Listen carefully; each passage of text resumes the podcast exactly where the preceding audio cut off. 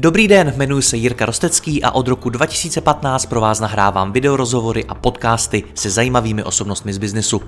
Mým cílem je předat vám co nejlepší inspiraci o podnikání a řízení firem, prakticky a dohloubky.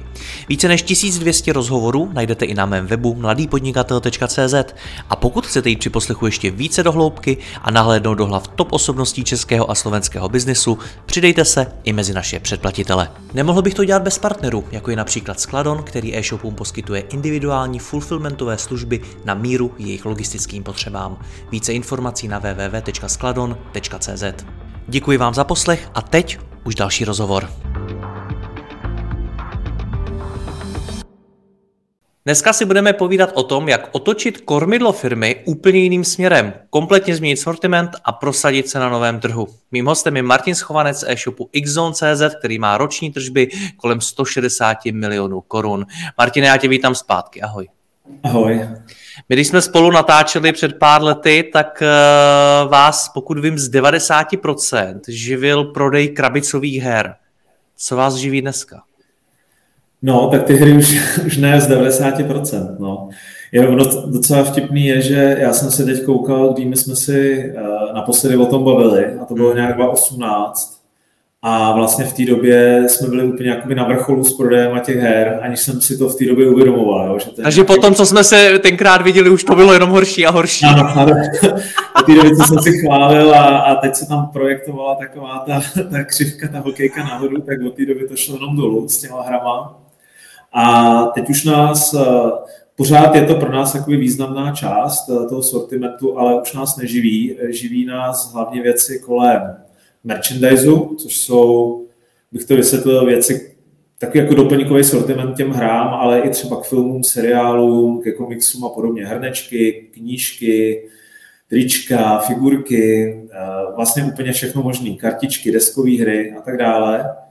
A pak herní konzole, které jsme měli i předtím, ale nebyly třeba tak významný, protože od té doby vyšly nové platformy PlayStation 5 a tak, hmm. takže ty takže jsou taky ten, pro nás důležitý. Ten původní sortiment dělá ještě nějaký procento vašich tržeb? Jo, v podstatě, jestli ty hry předtím dělaly třeba 90% a 10% ten všechno ostatní, tak teď jsou to třeba jako třetina, možná ani ne. A dalších prostě třeba 30-40% je ten merch a pak jsou ty konzole a tak dále. Hmm. A z hlediska tržeb je to stejný, lepší, horší? Jaký to je?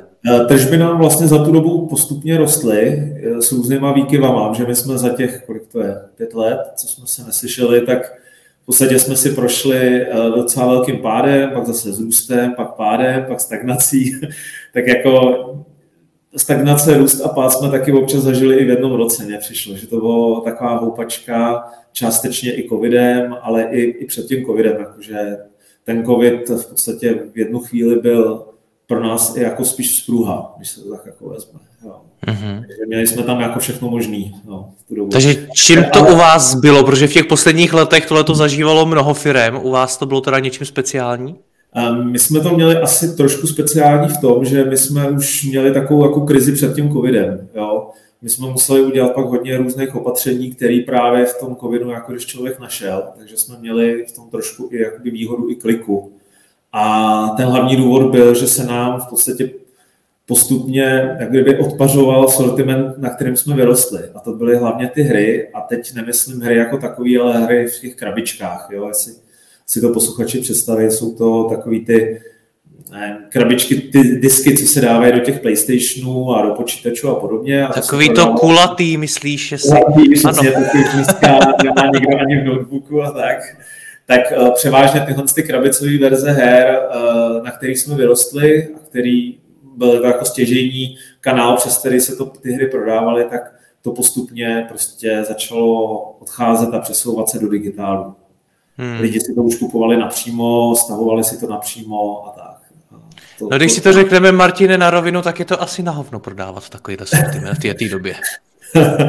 je to tak, uh, úplně na hovno ne, ale, ale já bych to, abych to dal do nějakých konkrétních čísel, uh, tak třeba v tom roce 2018 versus teď je ten trh těch krabicových v České republice a Slovensku ostatní země nejsem nějak jako zase tak fungovaný, ale myslím, že tam je to ještě horší, protože ten západ v tomhle tom je napřed, tak to kleslo třeba o polovinu, ty tržby. Jo. Na celém trhu, že my máme číslo z GFK, které to měří, má tam významný prodejce od Alzy po další jako prostě i speciálky a ten sortiment šel na polovinu v tržbách. Jo.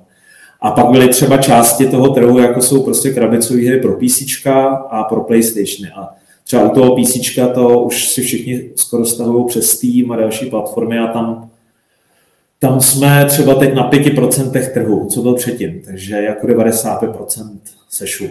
Třeba zrovna konkrétně u těch PC her, to už se všechno kupuje jenom online.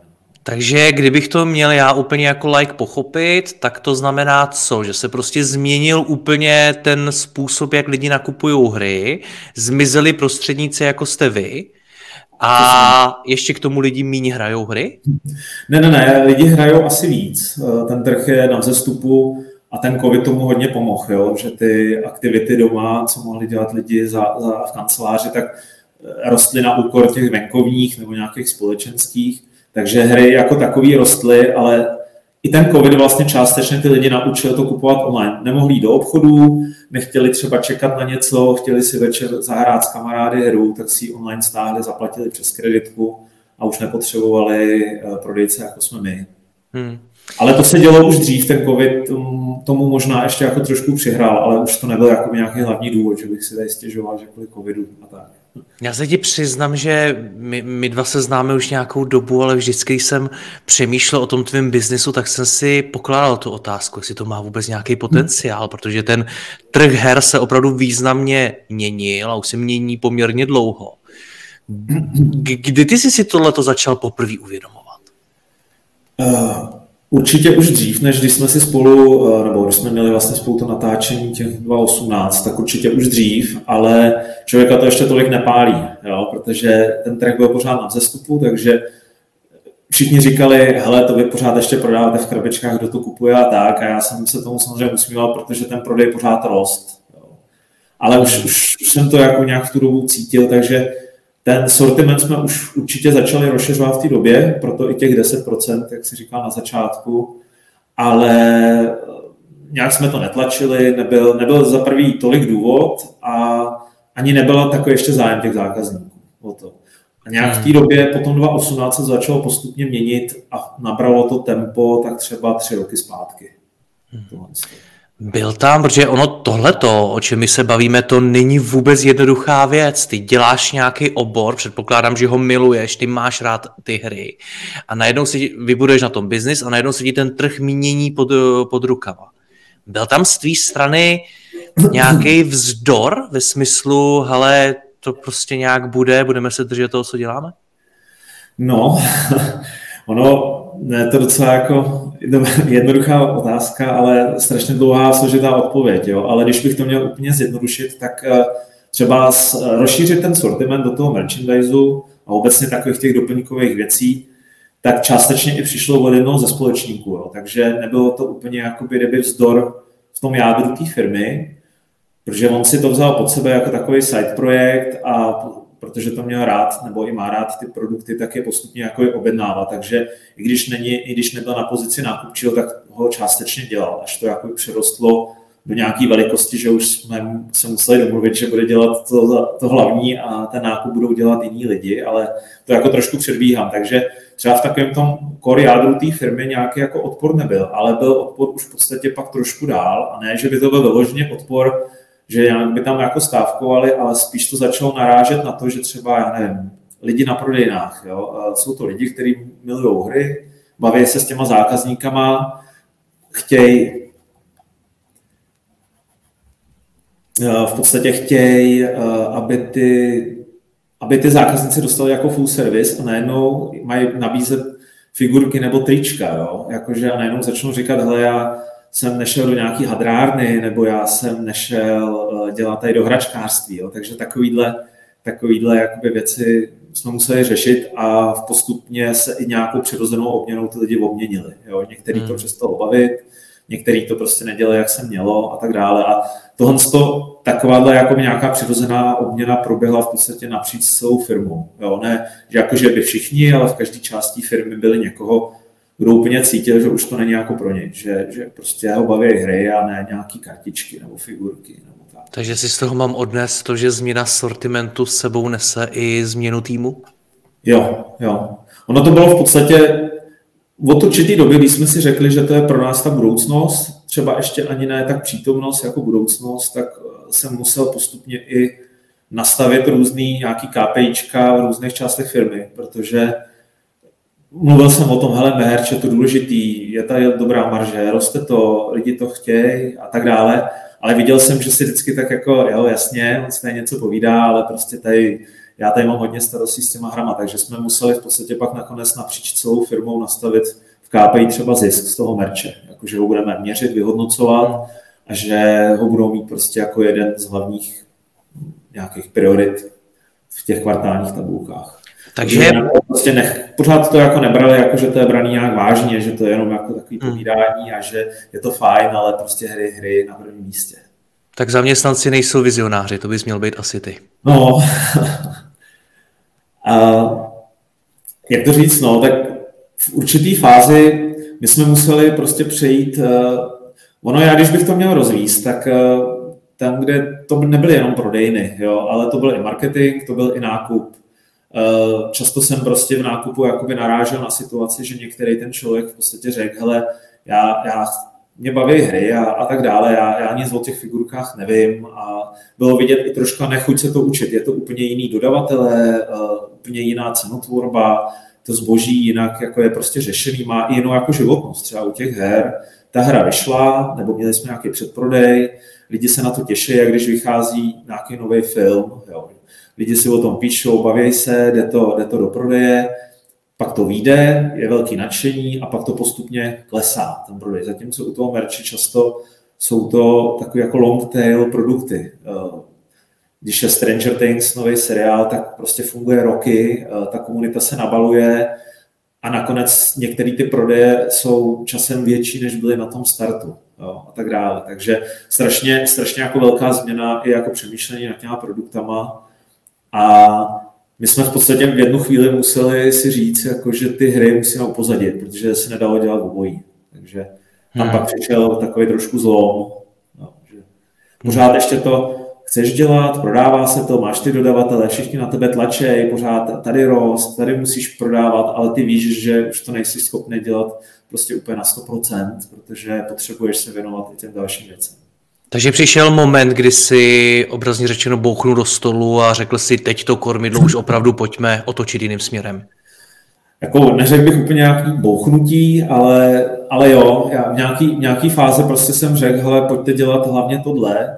A ono třeba příklad, jo, volá ti dodavatel, který eh, prostě do té pořád hučí, teď už to díky bohu nedělám, dělá to kolega, s těma herníma dodavatelema, teď myslím. A ten pořád do tebe hučí, hele, pojď se tady věnovat a vy vyklesáte a začnou, často jsou to i jako, že si vymýšlejí ty dodavatele, aby tě natlačili do nějaké jako pozice, vy tady klesáte a tohle, a pojďte dělat pořádně, pojďte dělat tohle, ale já jsem věděl, že my se potřebujeme soustředit víc na ten merch, tím jsem nechtěl, jako, že ty hry chceme zabít, ale museli jsme jim věnovat nějak adekvátně tomu, co ty firmě přinášely a nějaký dobouchnutí do stolu tam párkrát bylo, ale víc než směrem třeba do té firmy, tak směrem ven, jakože opravdu tady to je náš nějaký jakoby stav a víc toho prostě nevezmeme, protože to nejsme hmm. schopni prodat a tak dále. Co si z toho mám odnes po té personální stránce? Mám, má, má teda smysl se snažit eh, ten stávající tým nějakým způsobem přesvědčovat, vysvětlovat mu, proč to ta firma dělá, proč je to důležitý, nebo je to zbytečný a doporučuješ najít jiný lidi? Ne, ne, ne, to vysvětlování je strašně důležitý. Já v podstatě jsem ty třeba tři, čtyři poslední roky mě přijde nedělal nic jiného, než jsem pořád všem vysvětloval, jak je to důležitý. Na všech poradách, na všech nějakých firmních srazech, na nějakých kvartálních zápisech, už dělám tak jako kvartální zápis, co se povedlo, nepovedlo, nějaký soupisy, protože je toho často tolik, že máme všichni tendenci zapomínat a už si pamatujeme těch pár posledních týdnů. Takže tam jsem tohle jako pořád vytahoval, zmiňoval a když najednou se za, to začalo níst postupně ty ovoce, že začaly, začaly růst ty obraty a tržby, tak zase, nebo ty zisky z toho merče, tak zase znova to připomínat, říct, hele, máme skoro dvojnásobek oproti předchozímu roku nebo kvartálu a tak. Pořád dokola, dokola a některý ty lidi to pak vzali, některý ne. Jo. ale spíš ne, že by jsem někoho vyhazoval, nebo kolegové vyhazovali, že nechce dělat merch, tak to byl spíš takový jako přirozený vývoj, než, hmm. nějaká revoluce. No, taková jako revoluce. Jaký to bylo pro tebe? To, tam mířila ta moje prapůvodní otázka, že uh, ty přece miluješ ty hry a já na tobě vidím možná pár šedivých vlasů, nevím, jestli je to věkem nebo jestli to těma nervama. Šedivý vlasy určitě přibyly, ale ne asi kvůli změně toho sortimentu, ale uh, pro mě, pro mě to vlastně ani nebylo nějak těžký, protože vedle těch her mám rád i ty seriály a podobně, takže tyhle ty produkty jsou mi blízký a my jsme už v době, kdy to nevím, jestli v té době, kdy jsme spolu se viděli naposledy, ale nějak už to na sebe navazovalo, tak my jsme začali budovat i vlastní, uh, v podstatě trošku jako vlastní merch, že už, jsme, už jsem cítil, že, že potřebujeme to rozšiřovat. Začali jsme pracovat na artbookcích, což jsou v podstatě obrazové knihy, kterými jsme měli pak i celkem slušný úspěch a vlastní edice her, kdy jsme viděli, že jak to jde všechno do toho digitálu, takže část lidí by ráda měla nějakou tu krabičku a tak jsme ji udělali trošku jinak, že to byla v podstatě taková malá knížka, vevnitř byl ten digitální klíč, nebo ten, ten serový klíč, který si člověk jakoby aktivuje na té platformě a další jakoby přidružený produkty. Jo. Takže ne, že bych eh, u toho nějak trpěl, u toho přerodu, spíš to bylo nějak přirozený, že, že jsem i často slyšel od těch zákazníků, že čím víc ty věci vycházejí digitálně a často pak už jenom exkluzivně digitálně, že ani ta krabička neexistovala, tak jim chyběl ty fyzické produkty. Že chtěli hmm. mít k té hře něco vystaveného, takový ty hardcore fanoušci, ty sběratele, že chtějí mít nějakou edici, že chtějí mít nějaký dárky k tomu a tak dále. Takže nebylo to nějaké jako trápení, spíš eh, to bylo trápení tu firmu nějak tím směrem dostat, no, než, hmm. než že by mě to osobně nějak jako vadilo. Pojďme se o těch zákaznících víc pobavit, protože teď jsme se hodně bavili o zaměstnancích a o nějakým vzdoru, řekněme, mezi nimi. Jak na to reagovali ti zákazníci? Protože najednou se z x který prodával ty hry, začala stávat ta tričkárna, hračkárna a podobně.